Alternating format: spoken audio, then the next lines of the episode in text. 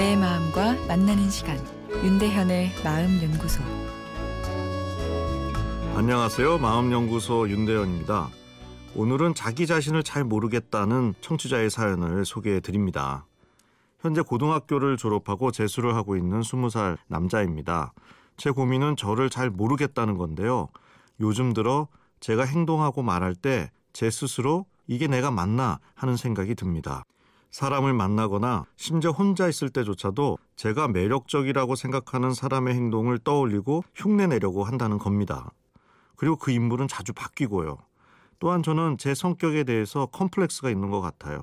제 스스로 너는 이래야 돼 하는 강박이 있는 것 같습니다. 예를 들어 너는 인간적이어야 해, 착해야 해, 웃어야 해 이런 식으로요. 당당히 저만의 삶을 살고 싶고 저만의 매력 있는 분위기를 만들고 싶은데 그게 잘 안 되는 것 같아요. 아, 그리고 이런 것들 때문에 오히려 사람 만나기가 두려울 때도 있습니다. 어떻게 해야 할까요? 내가 나를 잘 모르겠다는 고민이 든다고 해서 이것에 대해 지나치게 내가 문제가 있구나라고 생각할 필요는 없습니다. 92년에 타타타라는 노래가 크게 유행한 적이 있는데요. 그 노래 가사에 내가 나를 모르는데 난들 너를 알겠느냐라는 구절이 있습니다. 이 가사 때문에 이 노래가 떴다고 해도 과언이 아닌데요. 이 가사가 여러 사람의 마음에 공감을 일으켰다는 것은 내가 나를 잘 모르겠다라는 생각이 특별한 것은 아니라는 이야기이죠.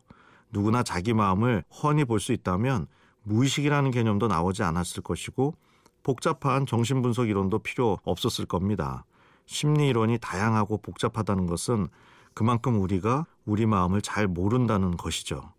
아, 그래서 내가 내 마음을 모르는 것에 대해 너무 고민하실 필요는 없다고 생각됩니다. 그것보다는 내 마음을 모르는 것이 고민이 된다는 것은 내가 인간의 마음이나 심리에 관심이 많은 사람이구나라고 이해하고 대학 진로나 직업을 선택할 때 참고하시는 게 좋겠습니다. 아, 그리고 내 마음을 너무 조정하기보다는 여유롭게 마음을 관찰하는 훈련을 하셨으면 합니다. 내가 매력적이라고 생각하는 사람의 성격을 닮으려고 하는 것은 나쁜 일이 아니죠. 긍정적인 모델링이라고 할 수 있습니다. 아, 그러나 그것이 너무 심해져 강박처럼 된다면 마음도 지치고 지친 마음은 변화의 동기도 약해져서 결국 자존감마저 떨어질 수 있습니다. 아, 그러다 보면 사람 만나기가 불편해질 수 있고요. 아, 그래서 모델링을 통한 긍정적인 변화도 필요하지만 있는 그대로의 내 모습도 예뻐해주는 여유로운 마음을 갖는 것도 자존감 유지에 중요합니다. 윤대현의 마음연구소 지금까지 정신건강의학과 전문의 윤대현 교수였습니다.